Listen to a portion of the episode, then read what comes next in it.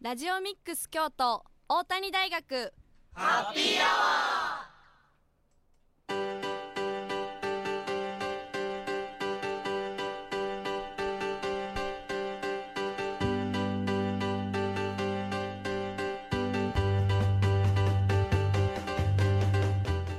ー FM870 ラジオミックス京都。ここからは大谷大学ハッピーアワーのお時間です。これから19時50分まで大谷大学でまちづくりを学ぶメンバーが大学周辺の楽しくて役に立つさまざまな情報を皆様にご紹介いたします。またこの番組は再放送もお送りしています。木曜日の午後11時からと週末土曜日曜の午後10時から再放送しているのでそちらも合わせてお聴きください。皆さんこんばんは。本日のパーソナリティは大谷大学3回生の日野木優作と。教員中澤清隆です。よろしくお願いします。よろしくお願いします。はい。ということでもう4月も入って20日になってしまいまして、新年度で皆様お忙しい中じゃないかなと思うんですが、赤田先生忙しくないですか？忙しいですよ。そうですよね。いろいろまあこのゼミのこともねいろいろちょっと今バタバタしてたりとかですし、はい、授業準備とかも大変ですよね。そうですね。そうですよね。やっとねあの、はい、子供小学校なんですけど、はい、やっとね給食も始まりまして。ああお弁当やったんですか今はい。ちょっと前までね。いやお弁当っていうか学校そのものが春休みでねあそうです10日までね。ご飯用意したりとか、はい、でちょっとね今週先週末ぐらいからね給食が始まって、はい、ゆっくり帰ってくるようになったんで、はい、ちょっとほっとしてる感じです。楽ですね。それも今聞いてる親御さんは皆さんそうちょっとね楽やな楽なったなというふうに思ってるんじゃないかなと思いますよ。ね、はい、やっぱ最近は気温の上下も激しくて、はい、結構体調崩されてる方も多いんじゃないかなというふうに思うんですが、はい、今日めちゃめちゃ暑かったですよね。そうなんですよ。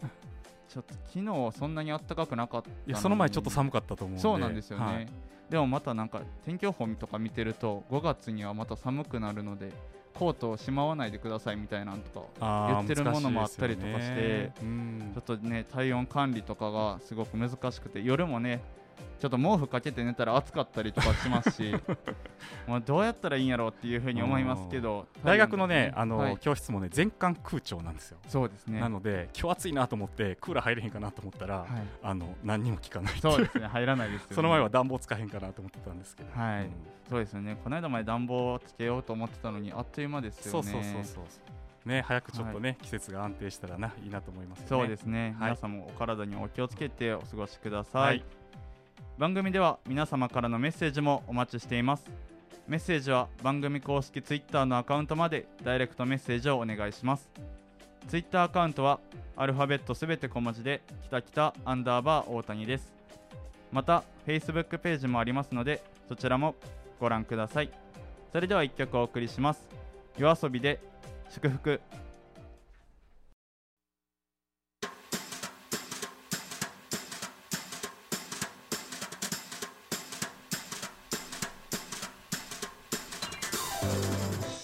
大谷大学ハッピーアワー本日は大谷大学3回生の日野木優作と教員中澤清隆でお送りしております。続いてはハッピートークのコーナーです。このコーナーでは毎回大谷大学のご近所エリアでお仕事や地域活動に取り組む方にお話を伺います。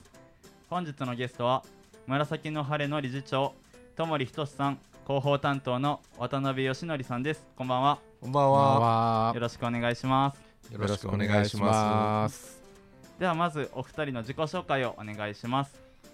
はい、えー、私は、えー、紫の晴れの理事長をさせていただいてます。ともりと申します、はい、えー、私は、えー、京都の方で上京区の方でビルメンテナンスの、えー、会社を経営させていただいているのと、はい、えー、大宮交通公園の中で、はい、えー、二体カフェというカフェをやらせていただいております、はい、ありがとうございます。はい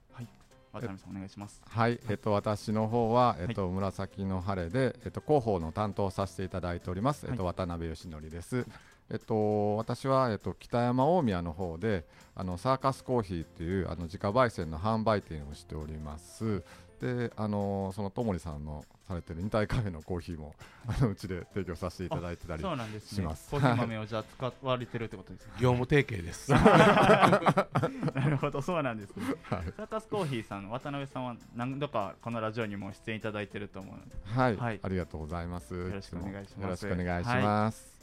今回はですね紫の晴れの、えっと、理事長と広報担当としてご出演いただいているわけなんですが紫の晴れの活動についてですね教えていただいてもよろしいでしょうか？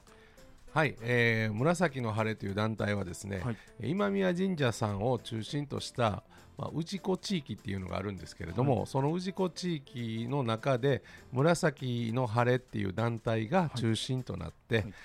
まあ、今宮神社さんと地域をの関係性っていうのを昔のようにあの復活をさせたいとい。う思いを持って作った団体です。はい、でそれは何かというと、はい、昔は神社と、まあ、地域住民っていうのはすごい密接な関係にあったんですけれども最近はどうしても、まあ、あの神社と地域の人たちのつながりっていうのは希薄になっていってるっていう現状がありまして、はい、でまあ、それをなんとかしたいと、もっと神社のことを知ってもらいたい、で神社と地域のつながりっていうのをもっと大切にしたいという、まあ、宮司さんの思いもありまして、はい、この紫の晴れという団体を設立をさせていただいたという形でございます。そうなんです。はい。ともりさんはなぜこの理事長をやられてるんですか？はい、あのーはい、これにつきましてはですね、あのー、私自身が、はい、えー、今宮神社さんとのお付き合いもありまして、はい、でまあ、その中で、まあ、うちの副理事長平本さんという方がおられるんですが、はい、この平本さんがですね、はい、この今宮神社に恩返しをしたいとすごい熱い思いを持ってですねいろんなことをされてたんですね、はい、ただあのお一人であの頑張ってやられてたっていうところもありまして、はい、これは組織だってやった方がいいんじゃないかと、はい、でもっと楽しくなれるんじゃないかとい。うお話を差し上げたところですね、はい、じゃあ理事長やってくださいということになりまして。平本さんではなく。そう平本さんが理事長になるべく私は進言したんですけども、ね、あの私はサブがいいって言い出し 言い出してですね、あの私が理事長になるということになってしまいまして、でこの紫の晴れのメンバー招集もですね、はい。えーこの平本さんと私2人がいろんな方に声をかけ、またあの今宮神社さんからもお声がけいただいてで理事メンバー13名ですかね、えー、集まったというふうな形になっております。渡辺さんはですねその広報担当になるまでにどういった経緯があって今広報の担当されてるんですか？そうですね。そのまああのいろいろ声かけたはる中で、はい、えっと深平本さんから、はい、あのまあ昔からあのまあえーと、平本さんが新大宮商店街の関係でされているので、はい、まあ、うちもあのちょっとお付き合いがあった関係もあって、はい、であのうちの夫婦ともどもあのちょっとこいつらおもろいんちゃうかっていう 思ってもらったみたいではい、でまあ、うちもあのもともと実家がねすぐ近くで、今宮神社さんの、まあ、七五三やったりとか、あのそういうのも昔から小さい時から行かせてもらってたので、あのやっぱりそういう関係を持ちたいなっていうのも思ってたので、はい、あの声かけていただいて、はい、じゃあ行きますということであの参加させていただいている感じです。はい。ではこのメンバーの方は皆さんこのちょっと面白いというか何か持ってらっしゃる方を選んでっていうことなんですね。そうですね。あの、はい、基本面白い人以外はいないという感じですね。はい。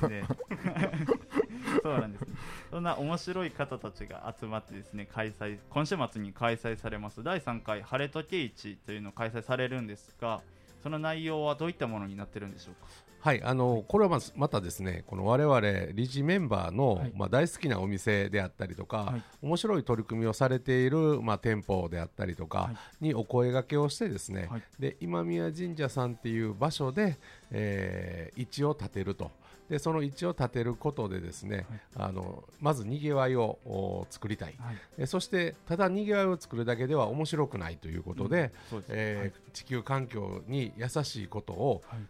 始めてみませんかっていうことを提案したいなっていうことで、はい、まあ、あの始まったあ一なんですね、はい、であの例えば、えー、コーヒー柄を使ったあのキノコの栽培とかをされてる方来ていただいたりとか、はい、まああの我々の T シャツも作っていただいてるんですけれども、はい、まあ、古い T シャツを再生しようということで取り組んでおられる、まあ、印刷屋さんとか、そういった方に来ていただいて、はい、えーまあ、この1っていうものを作らせていただいているという状況ですね。はい、その渡辺さん、今手元にその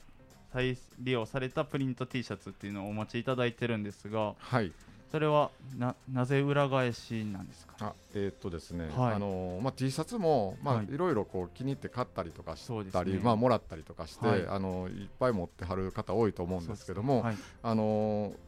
もう着ずにあのお尻に入ってる T シャツとかもあると思うんですけども。たくさんあります、ね、そうですね、それがね、なんかもう一回復活してあの、はい、着てもらうようになったらいいなっていうのであのまあ、これはスタッフティーで作ってるんですけども、はい、あのあえて裏返しにして、裏面にプリントしてもらってる。これがまああの一のあの、スタッフティーとしてあのスタッフが来てるんですよ、でそのまあプリントをしてもらうお店さんも、あの今回も出ていただいて、実際にあのライブプリントという形で、あのプリントをするイベントもしていただきます。はい、じゃあ僕がプリント T, あ T シャツを持って行っても、その自分でデザインを決めてプリントしていただけるっていうことですか、ね、そう。いろんなあのー、なんですかねデザインがあるので型があってそれをプリントするということですね。はい、あそうなんですね。結構たくさんね T シャツ持ってらっしゃる方ね、年に T シャツなんてそんな複数種類着ない時もありますしそうですね。そういうのをねぜひとも引っ張り出していただいて持って行っていただきたいなというふうに思うんですが、はい、はい、この第1回と第2回を開催されてると思うんですが、はい、その時はですねその出店者さんの数っていうのは今回よりも少なかったんですか？そうですね。あの第1回は、はい、あの23店舗少ないぐらいでで、前回第2回があまああ今回とほぼ同じ数という形になって、今回また最終的に1店舗、2店舗は増えたというような感じで、徐々に増えてはいるんですけど、まあ、これ以上増えると我々が大変なんで、もうこれ以上増やさないでいようかという話も出てるぐらいです。なるほど。そうなんです。じゃあ私も出店したいですっていう方がたくさんいらっしゃるってことですか？そうですね、あの結構いただいてお話をいただくんですけれども、あのなかなかねあの我々がファンになってから来てほしいなっていうのがありまして、ね、はい、まずそこからですね、はい、なるほど。ですねですね。はい。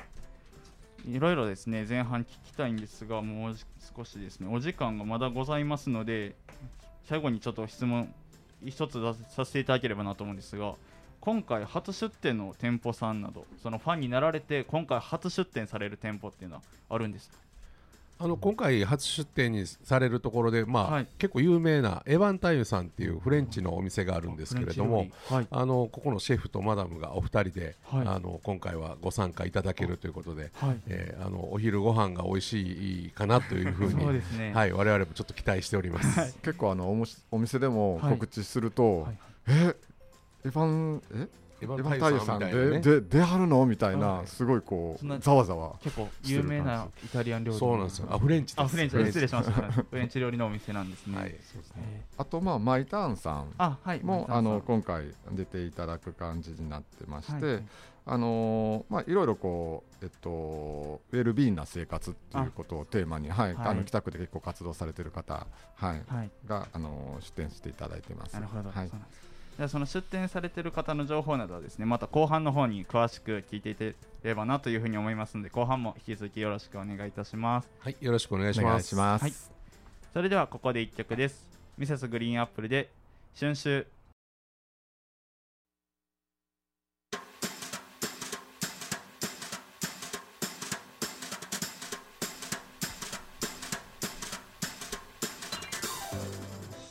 大谷大学ハッピーアワー本日は大谷大学3回生の日野木優作と教員中澤清隆でお送りしております。ハッピートーク後半も引き続き紫の晴れ理事長の友利仁さん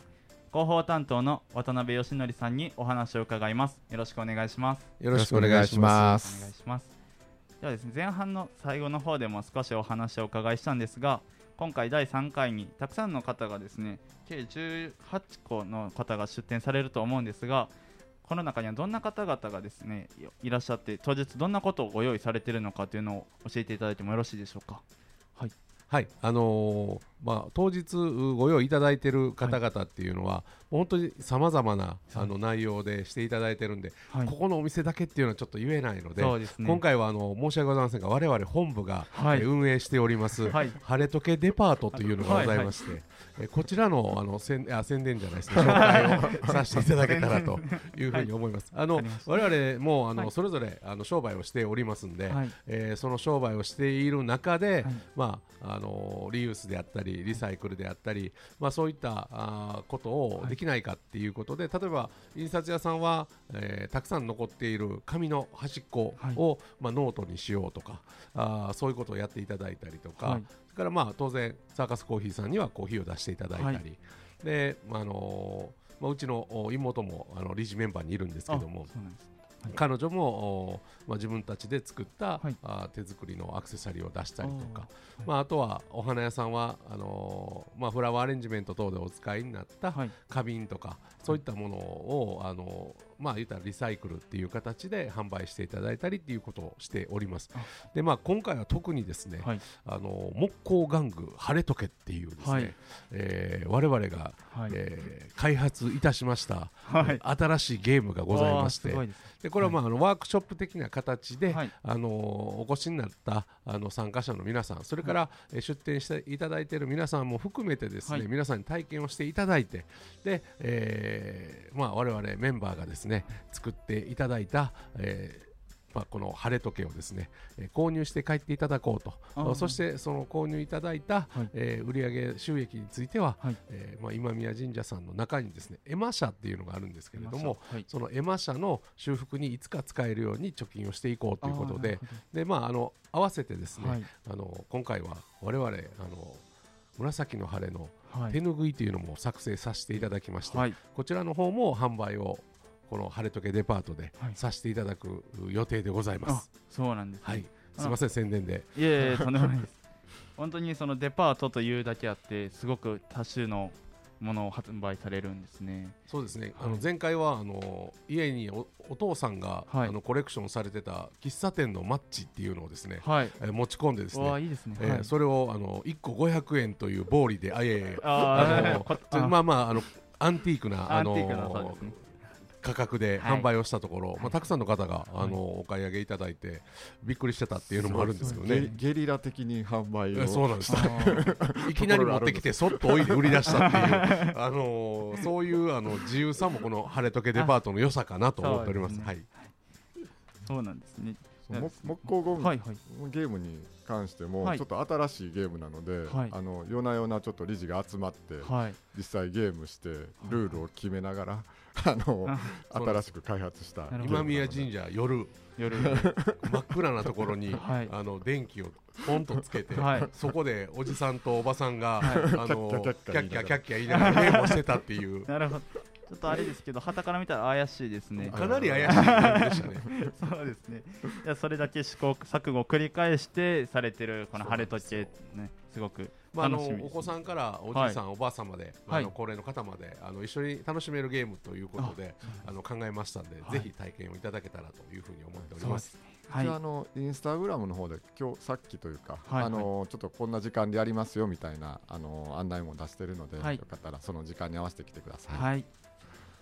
ではこの本番はですねその今週末ということでもうすぐに迫ってきてまいりましたがこれまで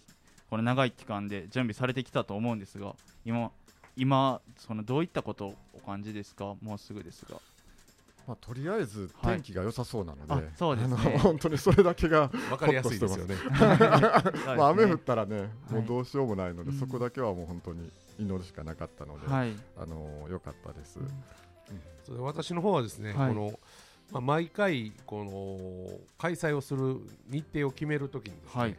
あの月齢で決めてるんですよ実は。月齢はい、第1回の時は実はお昼間ですけど満月の日にやったんです、はい、で第2回は新月にやったんです、はい、で今回は三日月でやらせていただくということで、はい、まあ、サブタイトルにも三日月というのが、はい、晴れあの晴れ時計一三日月と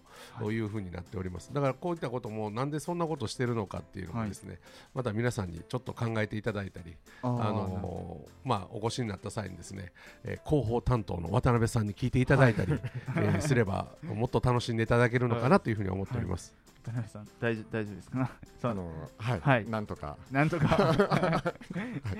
はい、そうですね。なんあんまりねそのイベントで月齢を使って決めてるイベントっていうのは本当にないと思うのですごく面白い決め方だなというふうに僕もそれをお聞きして思ったんですが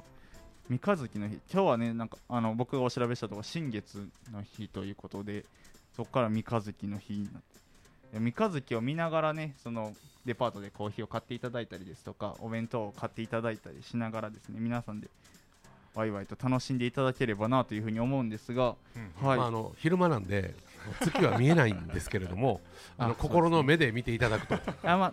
ちょっと見えたらラッキーです、ね、そうですね。夕方にちらっと見えたりするんですよね。そうですね。そういうのを、はいはい、あの楽しんでもらえたらなと、ね、いやいやあの、はい、第1回なんかは僕ら片付けしてる時に満月が見えるっていう。なかなかシュールな感じでしたんで。なんなら満月満月だったんだなみたいな。いやそれで決めたやんかっていう話なんですよ。確かに確かに。確かに。そうですね。見えないですもんね、うん、まあこね23日も4時までということでまあちょっと微妙な時間にはなってますが、はい、まあ今日は三日月の日だなっていうことをね思いながら参加していただくのもちょっと粋で面白いかなというふうに思いますね。はい、はい、ではですねもう最後の方になってしまったんですが改めてですねこの晴れ時市の日時や参加方法などを改めて教えていただいてもよろしいでしょうか？はい、えっ、ー、と日時で言うと、はい、えっ、と今週日曜日ですね。はい、4月23日の日曜日、えっ、と10時から、えー、と16時4時までですね、えっと、今宮神社さんの境内で、えー、行っておりますので、えっと、本当に来ていただいたら、はい、あの参加できるのであの自由に参加しに来てください。はい。わかりました。ありがとうございます。皆さんもぜひですね晴れの予報にはなってますのでぜひお弁当などいろいろ楽しんでですね最後に晴れ時で遊んで楽しく帰っていただければなというふうに思いますので皆さんもぜひ行ってみてください。はい。本日のゲストは紫の張理事長の友森仁さんと広報担当の渡辺義則さんでした。どうもありがとうございました。ありがとうございました。ありがとうございました。ではここで1曲です。ラッドインプスで会いたい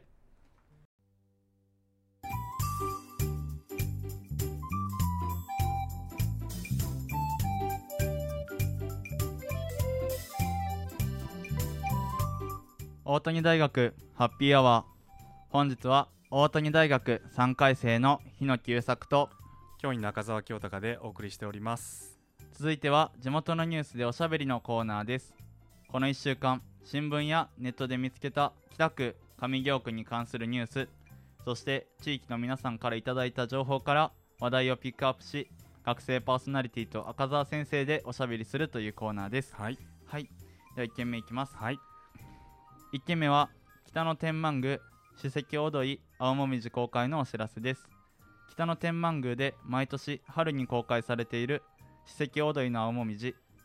この公開では踊り一帯に植えられている約350本の青もみじが見られるほか敷地内にある竹林や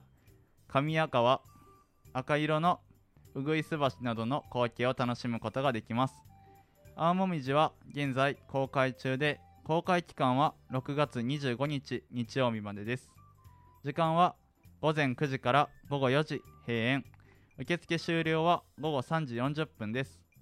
配管料は大人中学生以上500円。小人小学生以下は250円です。また4月29日土曜日から5月7日日曜日までは夜間特別配管ライトアップも行われています。時間は日没日没から午後8時まで。受付終了は午後7時40分です。現在若葉と山吹が見頃を迎えておりますのでぜひ訪ねてみてはいかがでしょうか。はいということで今回は青もみじのお知らせなんですが、はい、北の天満宮はね本当にこう、はい、季節ごとにいろんなね見頃とかイベントとかがありますよね。ね。以前2月の放送でお知らせした際はですね梅の梅園のお知らせを赤田先生とお二人で見に行ってお知らせしたと思うんですが、はい、はい、そしたら偶然にも大学時代の知り合いが売店であそうですね。そうでしたそうでした。してて、はい、なんかお土産もらったっていう、ね、ハプニングがありました、はい、嬉しいハプニングでしたけどね、はい、はい、ありましたがその梅園とはですねまた場所は違うんですが、はい、青もみじでして秋にはですね紅葉を楽しめるところもあるということでですね、はい、行ったことあります？青もみじ。ちょっとないんですよ。そうなん、はい、なんかねあの、まあ、もみじといえば赤が綺麗なんですけどそうですね。青もじも青もみじもねすごくあの、なんていうのかな。あの暖かい、まあ、これからだんだんね暖かくなっていくんですけど、はい、そういうこう力強い日差しに照らされてそうです、ね、青々としててね、はい、とてもなんかフレッシュな気分にねそうですね。なりますよ。ね、うん、本当に春夏春冬でね北の天満宮は楽しめますし、うん、今しか見れない青もみじになってますのでね、はい、期間も6月25日までと非常に長いので、うん、ぜひ天気のいい時にご家族とかでね、うん。ぜひ行っていただければなというふうに思います。ちょっとなんかねあの川べりのところがこう谷みたいに落ち込んでたと思うんですけど、ちょうどねあの日陰が多くてねはい、あのそういうこう川の支えになってる横の壁とあとはおもみじの上からのなんかこうはい、光を遮るのでね結構ね涼しいんですよね。あそうなんですね。うんちょっと涼みに行くっていうのもねこれから暑いシーズンだといいかもしれないですね。はい、初夏をね迎えるにあたって、うんうん。ぜひとも避暑地としてのね、うんうん。役割もあると思うので行っていただきたいなと思いますしまたですね北の天満宮境内にある宝物殿では青もみじ公開とともに特別公開北の特殊神戦が行われております。うん。この特別公開ではですね天神様へのお供え物である特殊神戦とその道具が世界道具の世界が一挙公開されております。こちらも現在公開中で公開期間は6月25日日曜日までとなっております。時間は午前9時から午後4時まで。最終受付は午後3時 ,40 3時45分です。料金は大人1000円中高生500円商人250円です。こちらも合わせてお楽しみください。はいということでこちらはですねこちらも以前ね宝物殿赤田先生と行ったんですが、はい、その時はともういっぱい刀が並んでましたけど、そうですね。はい今回もですね刀はあるんですが、はい、そういったものとまたですねそのお供え物神様へのお供え物っていうのをね、メインに取り上げた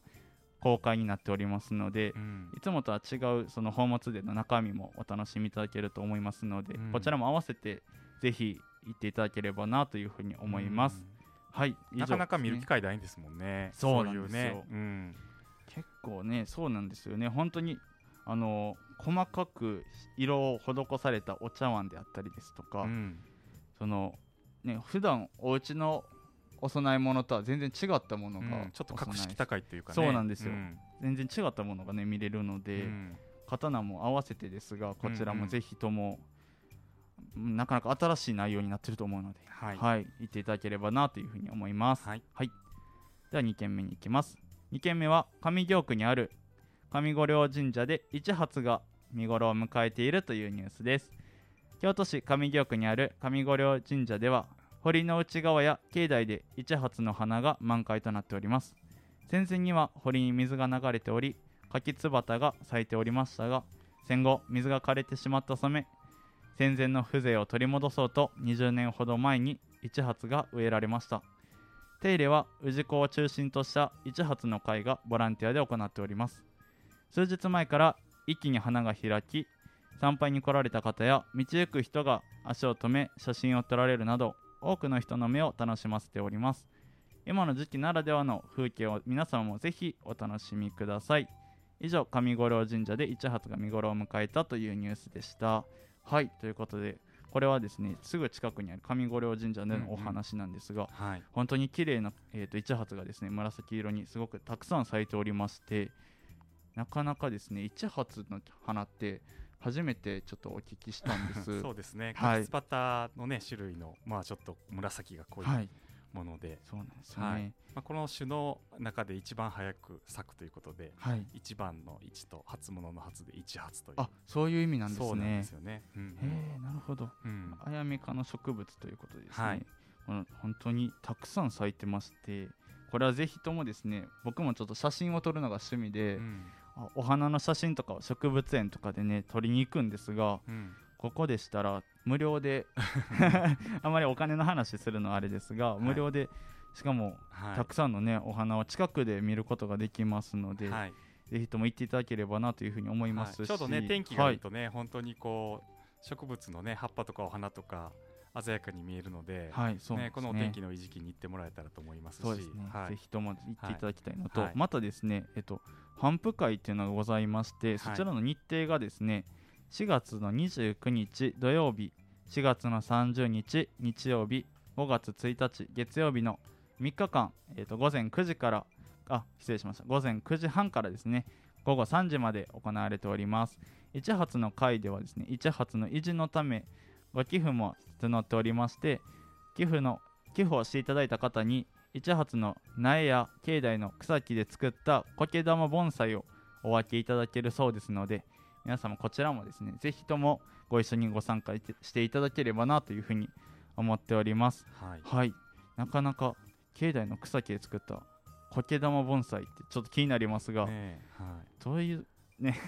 境まあ、内の先ほどね、はい。なんかあのいやあの無料で入れて写真撮れるっていう話あったんですはいけどはい。はい。まあ、あの写真もね撮っていただきたいけれども、まあ、はい。スコリオ神社自体もあの歴史のあるとても趣のあるそうですね。はい、あの建物ですので、はい。社殿もありますので、まあ、お参りしてもらってね、はい。そこでお賽銭も入れて、ね、いろんなあのお願い事もしながら、はい。また、あのーこの一発の方もね頒布いただいてまたこう寄付してということで、まあ、こういうこう流れがねこう順々にこそうずーっと続いていくようにという形で、はい、皆さんご協力いただければと思いはい、ます。ぜひともよろしくお願いいたします。はい、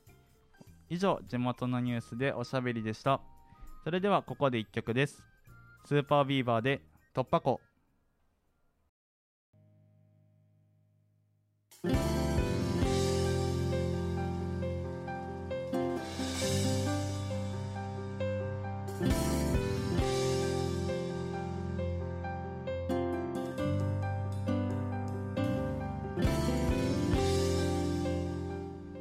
谷大学ハッピーアワーエンディングのお時間です。はい本日はゲストに紫の晴れのともりひとしさんと渡辺義則さんをお迎えいたしました。改めて晴れ時市についてご紹介させていただきます。4月23日午前10時から午後4時まで今宮神社境内で晴れ時市開催されます。出店ブースも18個とたくさん出ておりますしお弁当やアクセサリー幅広いジャンルお楽しみいただけると思いますのでぜひとも行っていただいて最後には木工ゲーム晴れ時計で遊んでいただいて帰ってきていただければなというふうに思いますので、はい。皆さんぜひご参加ください。はいということでですね本日は選手に引き続き新2回生がうん。見学に来てくれておりまして今日はちょっとエンディングその中から1人だけお話ししてもらおうかなというふうに思ってますはいじゃあしょ自己紹介お願いします。はい、はじめまして、はい。2回生の、えー柏原大志と申します。よはいろしくお願いしよろます。しくお願いします。この放送今日1回見てみてどうですか？そうですね、やっぱり生っていうこともあって、はい。まあ人と人との会話っていう、まあ、つなぎの部分もすごい難しいだろうと感じましたし、はい。まあ、実際自分がその話す立場になると、うん。まあ、今もちょっと緊張してて。はい まあそれもあって、まあ、ちょっとそう今後自分がどうやろうかなみたいな不安もありつつ、まあ、その分楽しさもありつつっうん。ていう感じでちょっと現在ちょっといろんな感情で ぐちゃぐちゃな状態ですけども、はい、今後はもうもっと張り切って頑張っていきたいと思っています。頑張ろうね。そうですね。来週かの放送からですね実際に新2回生がはい。班に参加しましてですねはい。放送の方に出てくれることになりますのでぜひとも皆さお聞きの皆さんはですねそちらの方もお楽しみしていただければなというふうに思いますので。はいぜひとも来週もお話聞いていただければなと。みんなの緊張の様子を聞いていただければと思います。はいお願いします。大谷大学ハッピーアワーいかがでしたか？今夜のお相手は大谷大学3回生の日野久作と。2回生柏原大志と。教員の赤澤清隆でした。それでは皆さんさようなら。